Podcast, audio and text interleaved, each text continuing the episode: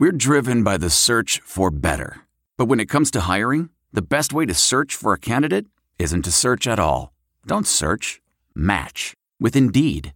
Leveraging over 140 million qualifications and preferences every day, Indeed's matching engine is constantly learning from your preferences. So the more you use Indeed, the better it gets. And listeners of this show will get a $75 sponsored job credit to get your jobs more visibility at Indeed.com slash match.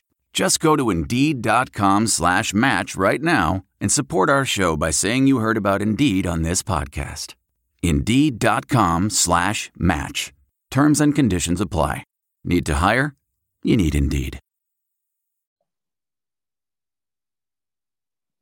Good afternoon and welcome to the Hoosier Huddle podcast. I'm Sammy Jacobs. Along with me is TJ Inman, and we are previewing the SEC for the 2021 season um, for HoosierHuddle.com.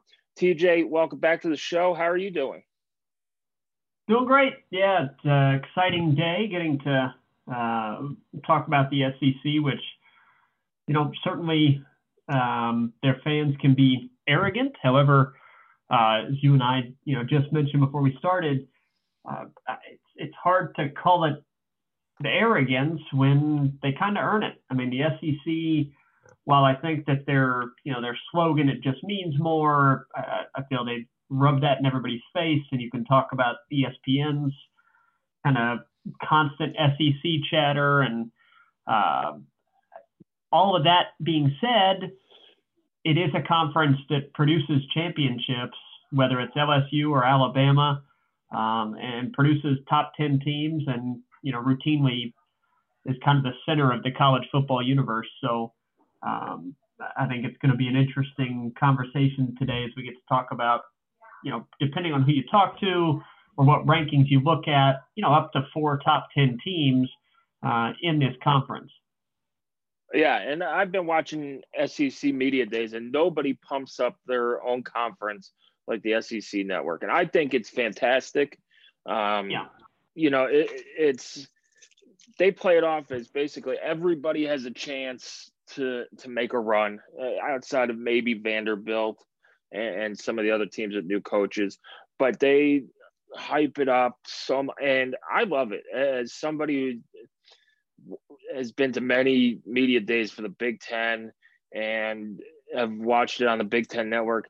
They just pump up Ohio State and maybe Michigan and Penn State, uh, and don't really give the rest of the conference credit. Uh, you know, in that area.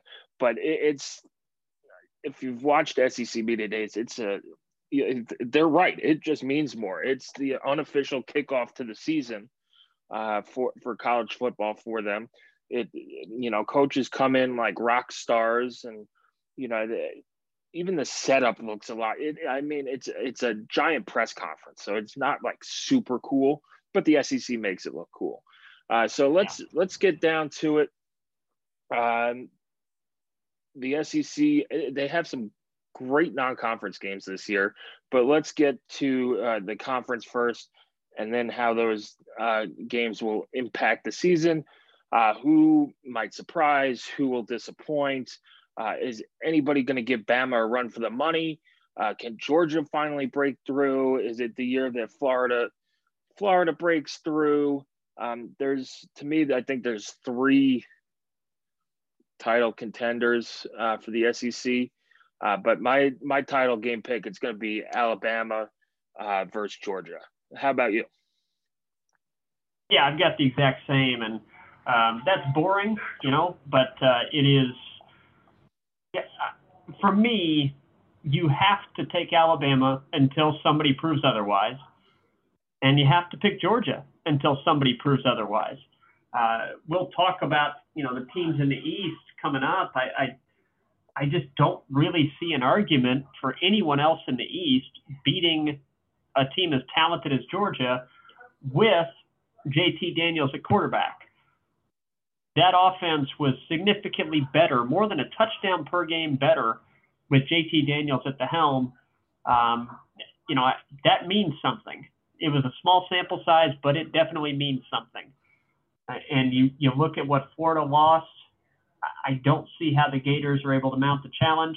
So you take Georgia out of the East, uh, and I think it'd be kind of foolish to pick anybody but Alabama um, out of the West, unless you're just going out on a limb and you know on the off chance that you happen to be right, you can pump your chest out and say, "I knew it all along. This was the year."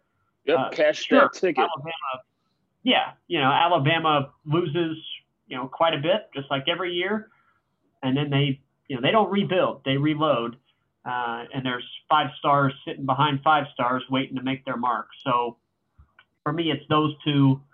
Um, I, I think the race for second and a potential, you know, who's going to be second in the conference, not necessarily in each division, uh, is is the more interesting thing to watch because I do think, like most years, the SEC does have a very legitimate chance at getting two playoff teams in. I agree. Uh, I agree, and I, I'm taking Georgia over Florida just based on their schedule alone. Um, yeah. Georgia yeah. does get Clemson in the opener, but that's not an SEC game, so it's not going to affect their standings in the East. Florida gets Alabama at home in week three, and they have to go to LSU um, as well. That's those are two tough crossover games uh, out of the West. So it's you know you figure that Florida is going to have at least one one SEC loss, and then they also have to play Georgia on October 30th in Jacksonville, and you know if a wrench gets thrown into everything and Florida knocks off Alabama at home, that's you know that's a huge early season game uh, in the swamp, uh, and, and you know if Florida beats Alabama, it's the, the East is up for grabs, and maybe a playoff spot is up for grabs as well. But Georgia, you talked about two teams getting to the playoffs. If Georgia beats Clemson and goes undefeated in the regular season, represents the East, and Alabama is there at, at 12 and 0, and they meet in the SEC title game, the loser of that game may um, very well may just get into the playoff uh, because that Clemson win, Clemson is, you know, almost a lock to win the, the ACC and probably is a lock to get a, a playoff spot. But, you know, a new quarterback there as well. Um, Georgia wins that game. They, they have a shot to, to make the playoff as well as, as Alabama. But going back at second place in the East, it is a very top heavy conference. Uh, I think there's a lot been a lot of change over the last two years in the SEC in terms of coaches, um, some attrition, and, and, things like that. Uh, but you know, it, it's it's Georgia, Florida, and Alabama right now, and then the rest are are playing for maybe a, a, a really good bowl and things like that. Uh, TJ, who is your surprise team of the SEC? You know, when you're trying to pick a surprise team from the SEC, it's very difficult for me because you have to look at what are the expectations nationally or kind of locally of the fan base, and then what do I think, which team do I think can most exceed those expectations? The expectations at LSU, as always, very high. Expectations at Texas A&M, very high they expect Jimbo Fisher and the Aggies to win the SEC this year. That yep. is their expectation. Uh, Georgia, they expect to break through and win the SEC.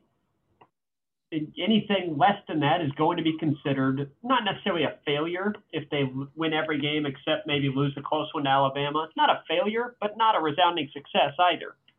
So for me, taking a look at that, the team that I think exceeds expectations is Missouri. Uh, given the schedule, given uh, I like Eli Drinkwitz, I think he's a really good coach, um, and I I think that this offense, while they do lose their running back from last season, um, you know I, I I do like their quarterback. He was only a freshman last year. Uh, I, I think that Connor Bazelak takes a step forward. I think Missouri takes advantage of Florida in a rebuilding year and I think that their schedule sets up really nicely for them to have, you know, eight or nine wins uh, in the season, which is going to exceed expectations. I think by and large, the ceiling for them by most is considered to be third place in the East. Uh, I think they finished second in the East. You look at who they draw out of the West. You know, they draw Arkansas and they draw Texas A&M at home. They get Texas A&M coming to Missouri. They also get home games against Tennessee, home games against South Carolina, a big home game November 20th against Florida, uh, which is the, the second to last game of the season for them. So I know they're going to lose at Georgia, uh, but beyond that, I don't see any games that they're incapable of winning. Uh, non-conference schedule sets up nicely for them with Central Michigan and Southeast Missouri and North Texas, um, and then South there. Uh, the East opponents, of course, you know that they get every year. But um, I see eight, maybe nine wins for Missouri in Eli Drinkwitz's second season, uh, and I think that's exceeding expectations by pretty much anybody's standards. So. Uh, I like this Missouri team. I don't think it's a program that's necessarily going to jump up past Florida or Georgia, but this year, uh, given all that Florida's losing, I like Missouri to nip them for second place because of that home game uh, on November 20th. Yeah, and they catch A&M the week after A&M hosts Alabama. So it, it's the, the Alabama Texas A&M game, and I probably should have um, included Texas A&M, but spoiler alert, I think Texas A&M is going to be my most disappointing team. Um, but that that game could be a season wrecker. Uh, you know, if you come in and blow out your chest and say, "Hey, we're going to beat Bama," and Bama comes in and, and railroads you, it's uh, takes a lot of wind out of your sails, and basically you know, if your season goal was to win the SEC and knock off Alabama, it's that's a tough turnaround, especially to go on the road, uh, you know, from to, to Missouri, which you know it, it's a tough place to play, but it's not you know, you know it's not playing in in at Tiger Stadium or or in the swamp or uh, between the hedges uh, or Jordan Hare and, and things like that. Um, so, but my, my surprise team, uh, you know what, TJ, I'm going to do it. I, I think it's Auburn. And here's why. And surprises could be good or bad. Uh, so I'll yeah. hedge my bets, uh, my bets a little bit. But Auburn has a new coach. It's um, it's Bryan Harsin, who's at Boise State. Uh, he's a good coach kind of an unorthodox hire from uh, from the SEC to bring somebody from out west, uh, you know, down into deep deep down into SEC country. But here's the thing: they were really good under Gus Malzahn, or, or um, yeah, it was Gus Malzahn, wasn't it? Um, under Gus Malzahn, they they were pretty good. It's not like they were. Um, they were going five, you know, four and eight and three and nine and five and seven and, and things like that they won have won over they've had a winning record you know the last five years they, they've won over you know 55% of their games for the last five years uh, at, at the bare minimum uh, he's got a veteran quarterback coming back uh, with bo nix uh, he's got new defensive coordinators you return a lot of uh, you return your entire offensive line you return your running back, Tank Bigsby, who's very, very good.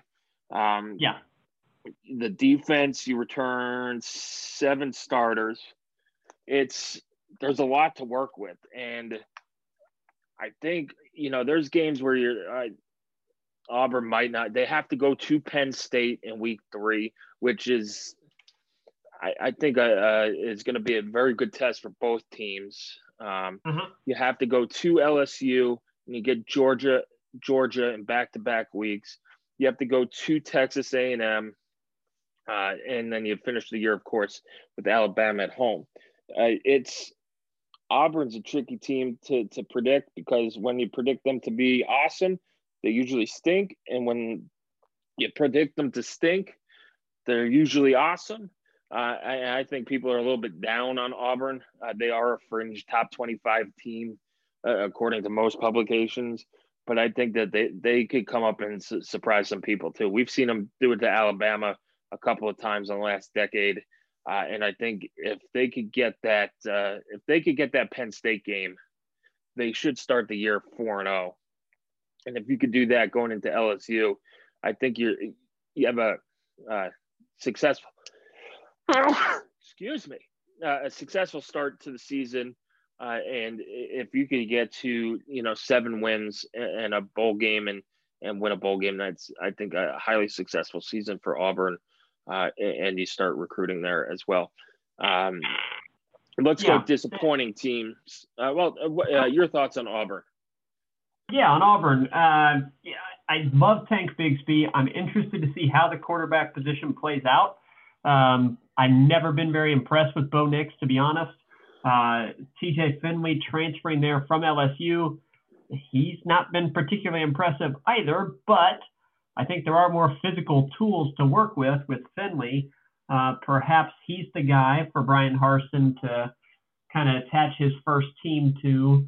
Uh, certainly, the quarterback that's going to lead Auburn to anything that they would consider really successful, probably not on the roster yet. That's going to come in recruiting, they hope. Um, I like the hire of Derek Mason as defensive coordinator. That you know, I, I think is something that's going to make uh, dividend or pay dividends for them. Um, I, I, can see that working out as a, a, good surprise pick. The the key thing for them, I think, will be can they knock off one of the big three, LSU, A&M, Alabama in the West, and then can they beat Ole Miss? Because I think those two are going to be who battles for fourth in the West. And if you can finish ahead of Ole Miss, I, I think that you probably have a pretty good shot of being seven and five, uh, maybe outside chance at eight and four. And you're right, that would be a good first year for Harsin. So um, that'll be an interesting one to watch, uh, mainly in how Bryan Harsin adjusts to the SEC coming from Boise State. Certainly a big time football program, but a totally different beast that he's dealing with now at Auburn. Yeah, and you mentioned Ole Miss. I think Ole Miss is going to be the most exciting team to watch, um, unless you're a super fan of defense. Yeah, um, yeah. Th- this team is going to put up points. We saw them in the bowl game. I think Matt Corral is has an argument for the top quarterback in in the conference. Uh, they have wide receivers and, and talent. They have a great offensive minded coach in, in Lane Kiffin. Uh, and if they could get their defense um, to resemble anything, to just stop people every every so often, Ole Miss could put a scare into people. Um, and they're going to be fun to watch. And Lane Kiffin is always entertaining to watch. Um, but if he could get that defense going, Ole Miss could be a sleeper team in the SEC to, to make some noise. Uh, but let's go miss. Uh, let's go most disappointing team, TJ, uh, who's who's who's going to make you most disappointed in the SEC? Well, I, I picked Missouri as my surprise. So I'm picking Florida uh, as the disappointment. Uh, I think if they were to finish behind Missouri, their fans would be very disappointed. Uh, but I, you look at all that they lost from last year's offense. Um, I think it's a big concern. I mean, you're you're losing Kyle Trask, Kadarius Toney, Kyle Pitts, who was a matchup nightmare for defenses that opened up things for the rest of that attack. Uh, Emory Jones is a guy under the microscope. He's going to take over as the full-time starter after you know a couple seasons of kind of gimmick packages. Uh, that type of thing is not going to work game in and game out in the SEC, and it really didn't work all that well last year. Uh, the offense was much better when Kyle Trask was on the field, and kind of suffered when they when they took him off and put Emory Jones on. Which it's a tough spot for Emory Jones to have just a few plays here and there. I get that, uh, but I, I, you know, you look at some of the newer quarterbacks in this conference. You've got a little bit of exposure to Emory Jones, um, Bryce Young at Alabama, JT Daniels. You know, you kind of know what you got with him. Um, I, I, of all those guys, I have the least trust in Emory Jones. Uh, I know that Dan Mullen finds a way to score points, but that offense is going to have to be really great because it's a tough schedule and the defense really took a step back last year, uh, giving up over 30 points a game, over six yards of play. Uh, I don't really like what they have coming back in that group either. You know, they've lost their top players from a defense that struggled. So I, I don't love what Florida has this season, uh, and with the tough schedule as well. I, I think Florida will score some points as Dan Mullen teams do, but kind of sputter to a you know seven or eight win season, uh, which puts them third in the East by my projections, behind Missouri and well behind Georgia. And I think that that's a major disappointment for those fans. Yeah, and, and um, I mean the SEC network was pumping Florida up and pumping uh, Emory Jones up. And one of the questions, I forgot who asked it, but they asked Dan Mullen, how come all the five, like why aren't you getting the five star guys from Florida anymore? Like, why can't. Florida do that? And um, yeah, he said, well, maybe he rates players differently, and I think it was a cop out answer. Uh, I mean, you're not going to say, well, our recruiting stinks uh, and That's things like that. Kelly answer right there. That's Chip yeah. Kelly answer. Yeah. Smartest guy um, in the room, right? Yeah, why not? But I'm going to go for very similar reasons. I'm going to go with Texas A&M. Every year, they think they're going to win the SEC. They think they're going to knock off Alabama. They think they're yeah. going to be, and they don't do it. Um, and they've had the talent uh, with with um, with some quarterbacks there. They're bringing in a freshman quarterback uh, in in Haynes King, who's you know he, he played a little bit last year, uh, but completed two of four passes with a touchdown and an interception for 59 yards. Um, you have to replace four of your five starters on the offensive line. Um, they do get all their skill position starters back. Your defense has some holes to fill. Um, I just, I don't, I don't think they're going to challenge Alabama. I think, you know, they're going to run their mouths, and Nick Saban's going to do what Nick Saban does, and is going to blow the doors off of Texas A&M when Alabama rolls into College Station. Um, could I be wrong? Sure, but Texas A&M, I think, is it, they're supremely overrated. They have a couple really good running backs. They have Isaiah Spiller at, at um, who's you know over a thousand yards last year. Wide receivers, uh, you know, everybody was over 400 yards, um, multiple touchdowns, but who's going to be throwing on the ball? Uh, that that's my question. And who's going to protect guys? You have four new starters and a new starter at quarterback with four new starters on the offensive line. That's tough. Plus, Texas A&M should be undefeated going into the Alabama game. Um, you get Kent State at Colorado, which is played in Jacksonville or not Jacksonville, which is played in Denver um, at altitude. So, I mean, they should be Colorado, but the altitude could take its toll. Um, New Mexico, you have Arkansas. That game's being played in Arlington, Mississippi State at home, and then Alabama. Should be what is that five and zero, oh? um, and then you got a trip to Missouri, South Carolina before the off week, and then you finish uh, you finish the year with Auburn at home at Ole Miss. You got the FCS week uh, with Prairie View A&M, and then at LSU. If the standard is, if the goal and the standard is to win the SEC, is nine and three or ten and two with losses at LSU and Alabama. Um, is that a disappointment? I think it is based on based on everything that that Texas A&M is expecting. So that's why I have them as most disappointing um, there as well. Uh, several head co- uh, new head coaches, uh, TJ in the SEC. I think Vanderbilt's going to deal with the week or a week zero, a year zero.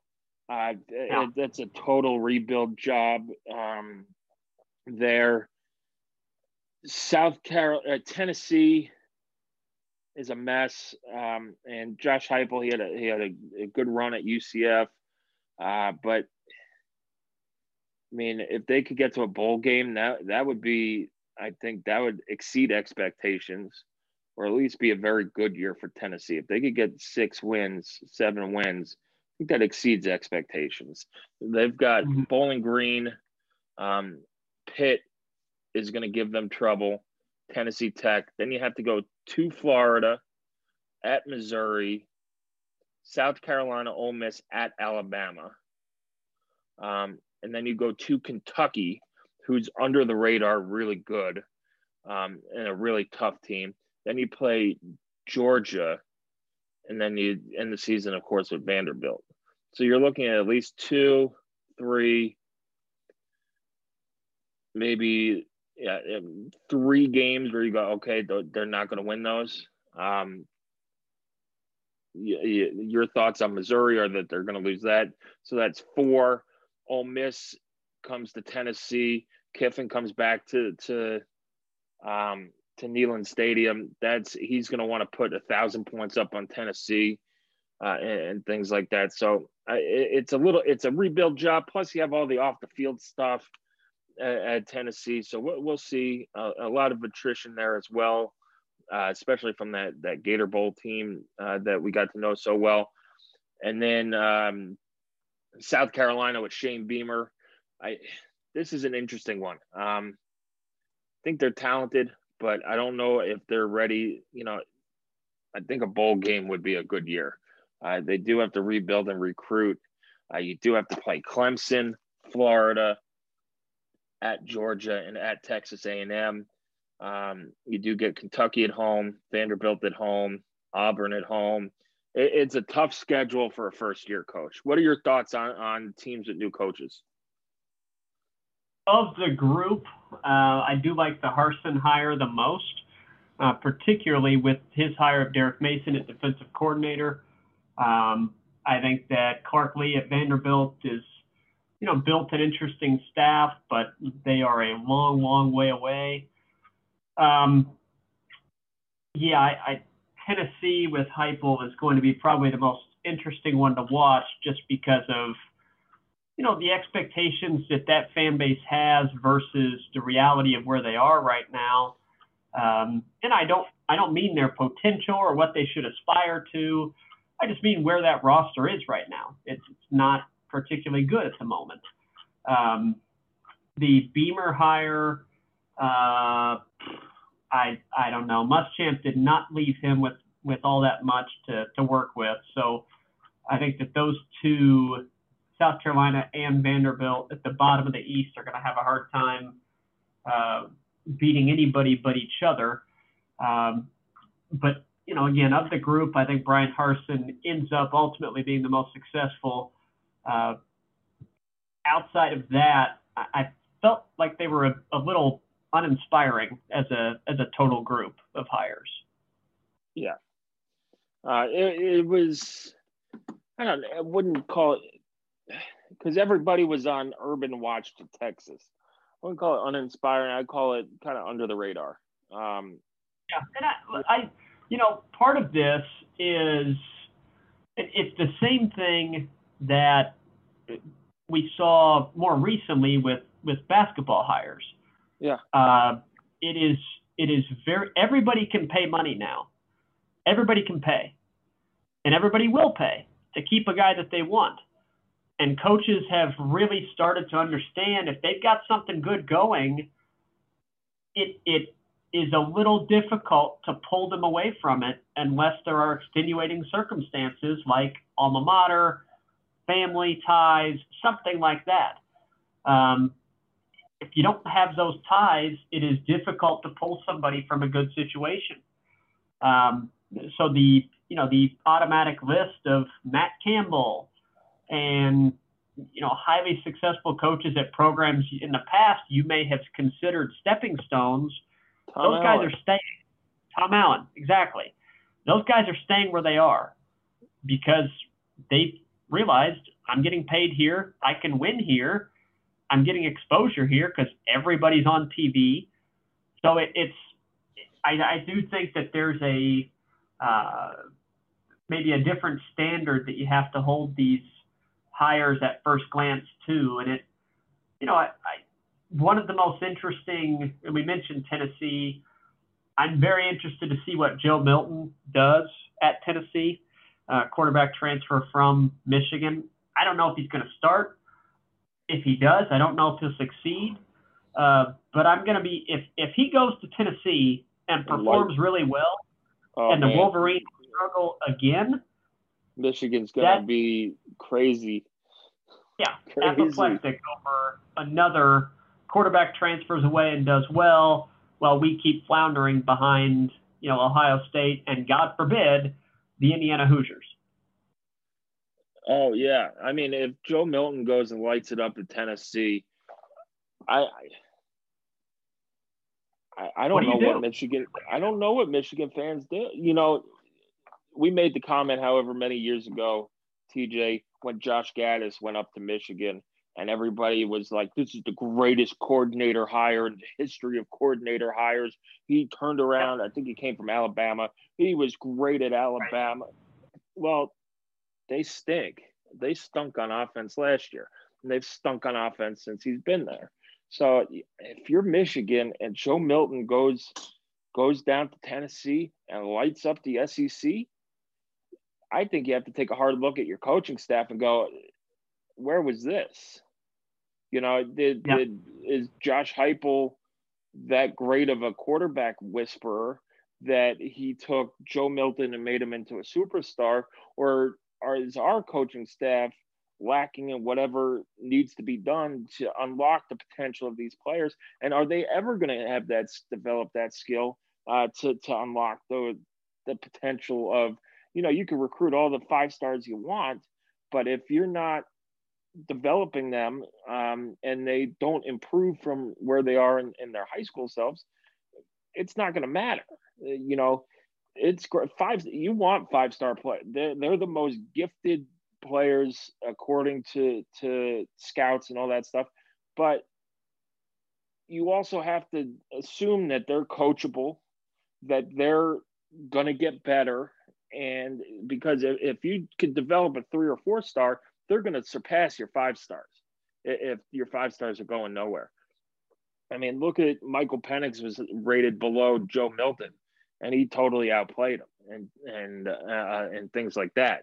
So I mean, we'll see. I think Michigan has a uh, has a big problem on their hands. One, if they get off to a slow start, if Washington comes in there and, and beats them as well in, in week 2 uh-huh. um, but if Joe, uh, yeah, if you start seeing former quarterbacks go when you're supposed to have this superstar quarterback coach, um, you're in trouble. And they're not. They're, I mean, they're done with it. Now they have an excuse to to get rid of him since they redid his deal. You know, there's no oh well, we don't want to pay a buyout in the pandemic. There, there's no more excuses. The, the buyout's gone, and your revenue's back. Uh, hopefully, uh, with with fans in the stands, uh, you know, this season. So, um, who else? Uh, what do we think about Arkansas? We haven't talked about Arkansas yet. Uh, Arkansas yeah. was a team that went three and seven. They lost, I think, three or four close games last year. They got screwed out of a win uh, against Auburn. Um, they, I I would say they overachieved last year, uh, just based on you know where they were uh, before Sam Pittman took over. Uh, what are your thoughts on on Arkansas? They do get Rice, they do get Texas in the non-conference, and Georgia Southern. Um, they have to go to Georgia, to Alabama. They end the year with Missouri at home. Um, and then their final non-conference game is Arkansas Pine Bluff. So there, there's you you should have you should go three and one in your non-conference. Um, how do they do in the SEC? Because you know, it, it's the SEC West, and then your crossovers are Missouri and Georgia. What, what do you think is a realistic expect? Can Arkansas get to a bowl game? They can. It's going to take improvement uh, from their defense, which the defense did get better last year. It was a step up from the disaster it was in 19. Um, but it's still, I mean, Arkansas gave up almost 35 points a game. Uh, so it needs they need improvement on the defensive side, mainly up front. The pass rush was very poor, uh, possibly the worst in the SEC. I don't have numbers in front of me on that, but uh, generated very few in terms of sacks. And then they're going to need a quarterback to step up, uh, and I don't know who that's going to be. Uh, KJ Jefferson appears to be the guy that they're going to lean on. They get all five starters back on the offensive line, but it was not a particularly good offensive line. Now, Sam Pittman is considered to be, you know, that's what he does. He's an offensive line coach uh, by nature. So, you know, you wonder can he develop that group? Now they have experience. Can that experience translate into success? Uh, I like some of the skill position guys they have, mainly Treylon Burks, a wide receiver. They've got some pretty good running backs. It's not a terrible schedule, so I, I actually think six and six is my projection for the Hogs. I like them quite a bit better than Mississippi State, which I think it's a matter of time before that experiment is over uh, with Mike Leach. So I like them better uh, than than Mississippi State, but it's such a, a, tough mountain to climb in the SEC West uh, that I, I, think that's probably the ceiling for them. Yeah, especially when you draw Florida and Missouri, uh, Missouri out of the East. Uh, yep. TJ, what? Missouri, correct. Missouri's their their protected game, right, out of the East. I think. I believe so. It's the final final week of the, yeah, the year. So cross division rivalry, but um, it could be worse. I mean, but not a whole lot worse. No. Um, I something that Greg Sankey said at media days, um, and it, and it's hopefully somebody asks Kevin Warren this tomorrow, um, and if nobody will, I'll try and ask it. Uh, what is the impact of COVID going to be on the season? And I know people are sick of talking about COVID because uh, I'm sick of talking about COVID. But the reality is, I think six out of 14 SEC teams were not close to the threshold of vaccination rates uh, and things like that. And we all know what the attitude of of the southern states is about vaccination and, and their vaccination rates speak for themselves. Um, he was asked if because the seat there's no double buys or built-in, you know, there's one bye week. Um, there's no built-in breaks and, and you know for postponements. And he was asked about that, and he said, "Well, you know, they might get rid of the the player limit." Uh, so last year they had to have a certain number of healthy players to go play a game. Um, and if you didn't have that number, the game would be ruled a, a, no contest or postponed and moved back to the later date. And Indiana fans know as as well as anybody that that was a load of uh, uh, crap uh, towards the end of the season with you know with certain rules uh, being changed uh, and things like that. Minimum game played. Um, he Greg Sankey hinted that games would be forfeited or teams would have to play the hand that they're dealt. So if you have 40 healthy players and 30 of them are walk-ons, that's your squad. I mean, if you have to, if you're um, let's say Florida gets hammered with COVID on September 20 or September 18th when Alabama comes to town, that's that's your squad going up up against uh, uh, uh, against Alabama, or maybe um, you know, or Georgia and Clemson. Like they're not playing around with. They have zero flexibility um, to, to move games to, to move games around this year. And I think that's going to come into play a little I think it could come into play in far of standings because if if if a team in the running is going to be forced to forfeit a game, it's going to drop them in the standings. You know, especially if you have to forfeit a game that you probably should have won, uh, and or you lose a game that you probably should have won because half your starting lineup is out. So I that's something I'm going to keep an eye on for for all the conference races. Who's going to end up forfeiting games, or who's going to play with the uh, you know a, a, a shorthand um, and, and, things like that. What what's your take on the impact of the potential impact of, of COVID on the season in terms of standings and playoff positions and representing the you know in the title game. it gets very complicated very quickly um, I think that the who is to be determined, but the if is undoubtable. Uh, I, I, I think that COVID is absolutely 100% going to have an impact on conference title races, on the college football playoff uh, chase, on the national title picture. We don't know which schools are going to be impacted yet, but I, I think it is just it it's bound to happen. Uh, I'd be completely shocked if at least one major contest was not heavily impacted by COVID that alters the some conference title race or uh, the college football picture.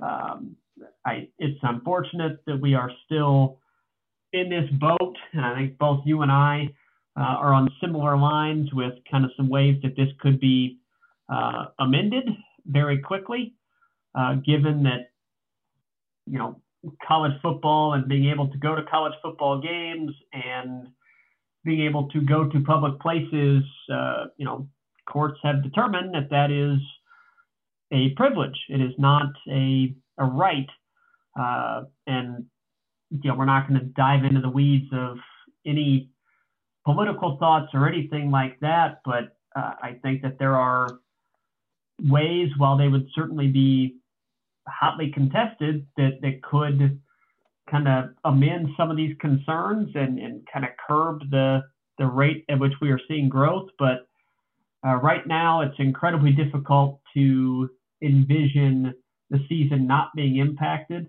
Uh, I also think with 100% certainty that there will not be oh we're going to delay the season some or we're going to that's oh no they're going to play. They need the money. They need the tv they're going to play. So they're going to put the responsibility on teams yeah. and players to do you know the right thing and get vaccinated um, to prevent these things. They're not going to it's not going to be last year when let's i mean look the sec did a phenomenal job of getting their season going and not delaying too much and and all that stuff but it was I mean, you're you're building the plane as you fly it. This year, you kind of know you've been through it all once once before, and now, well, you need consequences for COVID outbreaks, and I think it is. I think those kind of forfeiture or playing shorthanded is a fair consequence um, for teams who couldn't get you know vaccinated and and things like that. It, it's it stinks and it stink for players. Uh, and we saw it in the college world series where mississippi state had to essentially forfeit a run at the title uh, i think in the semifinals um, against vanderbilt where they, they were like two wins away from from the the title series. Um, it stinks. And nobody wants nobody's rooting for that to happen or you know nobody's rooting for you know that season you know, some at student athlete season to come to an end like that. But if you're a coach or um, an athletic director you have to sit your team down and say this this is these are our goals. And in order to achieve these goals we have to do this. It's just like running wind sprints or practicing after practice uh, and things like that. Um, you know, this is what we have to do. And if somebody's going to be a selfish teammate and not get vaccinated for reasons other than, um, you, you know, medical excuses, then you're putting your team's chances at a title in danger. Uh, and we'll see which teams have players who will do anything to win, uh, and which team, you know, which which programs have players who you know don't want to be bothered with it. So I, and it's I think it's going to impact the media availability as well. I, I don't see us getting players outside of Zoom again. I just it's not worth the risk in terms of having the interactions and a media scrum and all that stuff. And God forbid somebody's sick and you know Michael Penix gets sick or you know somebody tests positive and and contact tracing and and all that stuff. And you know even if they're vaccinated you could still catch it. And if you get caught up in the contact tra- tracing testing you're going to get ruled out too. I mean you saw it with the yankees and red sox uh, uh, a week or so ago. Um, but you know i think they're going to proceed with caution, but they're going to proceed. Um, and there's no more delaying the season. There's no more we're going to postpone games. It's you're going to play or you're going to forfeit. Um, and the ball's in in these programs' courts to to do what is necessary to to get off a clean season and keep people healthy and and hopefully um, and hopefully that's we get a full season with minimal with minimal cancellations or forfeitures. Uh, and things like that. So, but it's naive to think that it won't be affected. Um, yeah, it, it's totally naive. So you're going to see it with the Olympics. You've seen a ton of Olympians go down with it uh, and things like that. And it's not about, you know, oh, the kid's a healthy kid. Well, you, you could still transmit it to people, and they're part of a larger community uh, where people are are a little bit more vulnerable uh, and things like that. So we'll see. Um, but hopefully, let's end on a on a more positive note. TJ, uh, who's your conference player of the year? Um, I again, I, I think most of these races, I picked the defender um, in the Pac-12, but uh, and you, you, there are a couple of guys you could make that argument for in the SEC, but since I think Alabama you know, runs the table and goes uh, back to the college football playoff. Uh, I'll take Bryce Young. He of the recent nearly a million dollars in NIL deals already, if you're one to believe that. Uh, I, am going to take Bryce Young and uh, kind of place my bets on on the quarterback of the best team. And that's what I'll go hmm. with. But I, I do think uh, if JT Daniels played in a more kind of open system, I think he would probably be the shape, the um, uh, the pick. I'm gonna go. I, am gonna give my non-Alabama SEC Player of the Year because you could go down Alabama's list. It could be Bryce Young. It could be John Metchie. Um, you know, it could be Emil Ekiyor could be anybody. It could be somebody we've never heard of at Alabama who runs for eight gazillion yards. Um, I'm going to go with Matt Corral. I think he's going to put up yeah. stupid video game numbers this year, uh, as long as he stays healthy. Um, you know, he took care of the ball pretty well against Indiana. I, you know, if they could get his turnovers under control, he's going to have a phenomenal year statistically.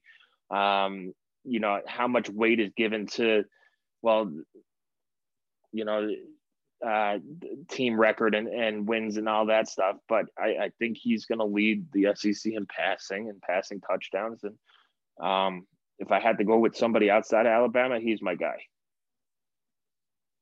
Yeah that's uh i had not thought of uh, matt corral given that I, I think Ole Miss finishes at best uh, fourth in the West, uh, but that is a just statistically, it might be an overwhelming, you know, uh, overwhelming season for him that, that he gets the nod. That's a, a good pick, I think.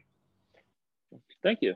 All right. Well, that does it for today's podcast. Um, we're previewing the SEC. We'll have our next conference to preview is going to be the Big Ten, the Big Ten, uh, and that's where we live is in Big Ten country. So keep following HoosierHuddle.com. We'll be at Big Ten Media Days uh, Thursday and Friday of this week. Uh, Matt Smith, one of our student interns, will be joining me, as well as Zach Green will be joining virtually from California. Uh, and we'll have everything covered. You can follow us on Twitter at Hoosier underscore huddle. Uh, we'll have everything posted up on Facebook as well. Uh, don't forget, our pre order for Hoosier Huddle gear ends August 18th. So head over to the site and click on the shop now button. Uh, it's free shipping on orders over $100. There's some sweet stuff, some hats, tanks, t shirts, long sleeve tees, hoodies, crew necks, uh, everything you need to get ready for the uh, fall season in Bloomington. Uh, TJ, thanks for joining me as always. Have a great rest of the week, and we'll talk next week. Thanks so much. Have a good one, everybody. All right, that does it for today's podcast. We'll be back next week to talk Big Ten football. There's no distance too far for the perfect trip. Hi, checking in for. Or the perfect table. Hey, where are you? Coming! And when you get access to Resy Priority Notify with your Amex Platinum card. Hey, this looks amazing! I'm so glad you made it. And travel benefits at fine hotels and resorts booked through Amex Travel. It's worth the trip. That's the powerful backing of American Express. Terms apply. Learn more at americanexpress.com slash with Amex. I want to tell you a story. It's a story about a scandal, broken relationships, gossip, rumors, money, corporate rivalry, and a broom. A performance enhancing broom. My name is John Cullen. I'm a comedian, podcaster, and for 20 years, I was a semi professional curler. And I want to tell you the story about how a single broom almost imploded the 500 year old sport of curling. We felt like we were bringing a knife to a gunfight. It's the story of a superstar and his fall from grace. Well, I was being dragged through the mud. It's the story of two brother entrepreneurs with a dream. I said, that's great news. It's a story of intrigue. I still don't understand why we want to keep his name secret. The full story has never been told, so I'm going to tell it. Broomgate How a Broom Almost Killed Curling. It was a year I'd like to forget. To listen to Broomgate, search for Broomgate in your favorite podcast app. That's all one word Broomgate. The NBA Finals are heating up. Looking for hot takes on all the postseason action? The Old Man and the Three, presented by BMW, is the podcast to listen to for the ultimate finals coverage. Host and former NBA sharpshooter JJ Redick not only has a plugged in perspective on the action from his time in the league, but he's also announcing the games in real time for ESPN. JJ has the ultimate insider point of view, and he's taking you along for the ride as he breaks down the best defensive schemes, dunks, and drives from each game. And speaking of incredible drives, there's no better place to tune into your new favorite podcast, The Old Man and the Three, than in a standard setting BMW. Luxury meets power to create a wholly new driving experience. Push the limits this NBA season with the brand that set the ultimate standard BMW, the ultimate driving machine. the comfort of your favorite seat is now your comfy car selling command center, thanks to Carvana. It doesn't get any better than this. Your favorite seat's the best spot in the house. Make it even better by entering your license plate or VIN and getting a real offer in minutes. There really is no place like home. And speaking of home, Carvana will pick up your car from yours after you finalize your offer. Visit Carvana.com or download the app and sell your car from your comfy place.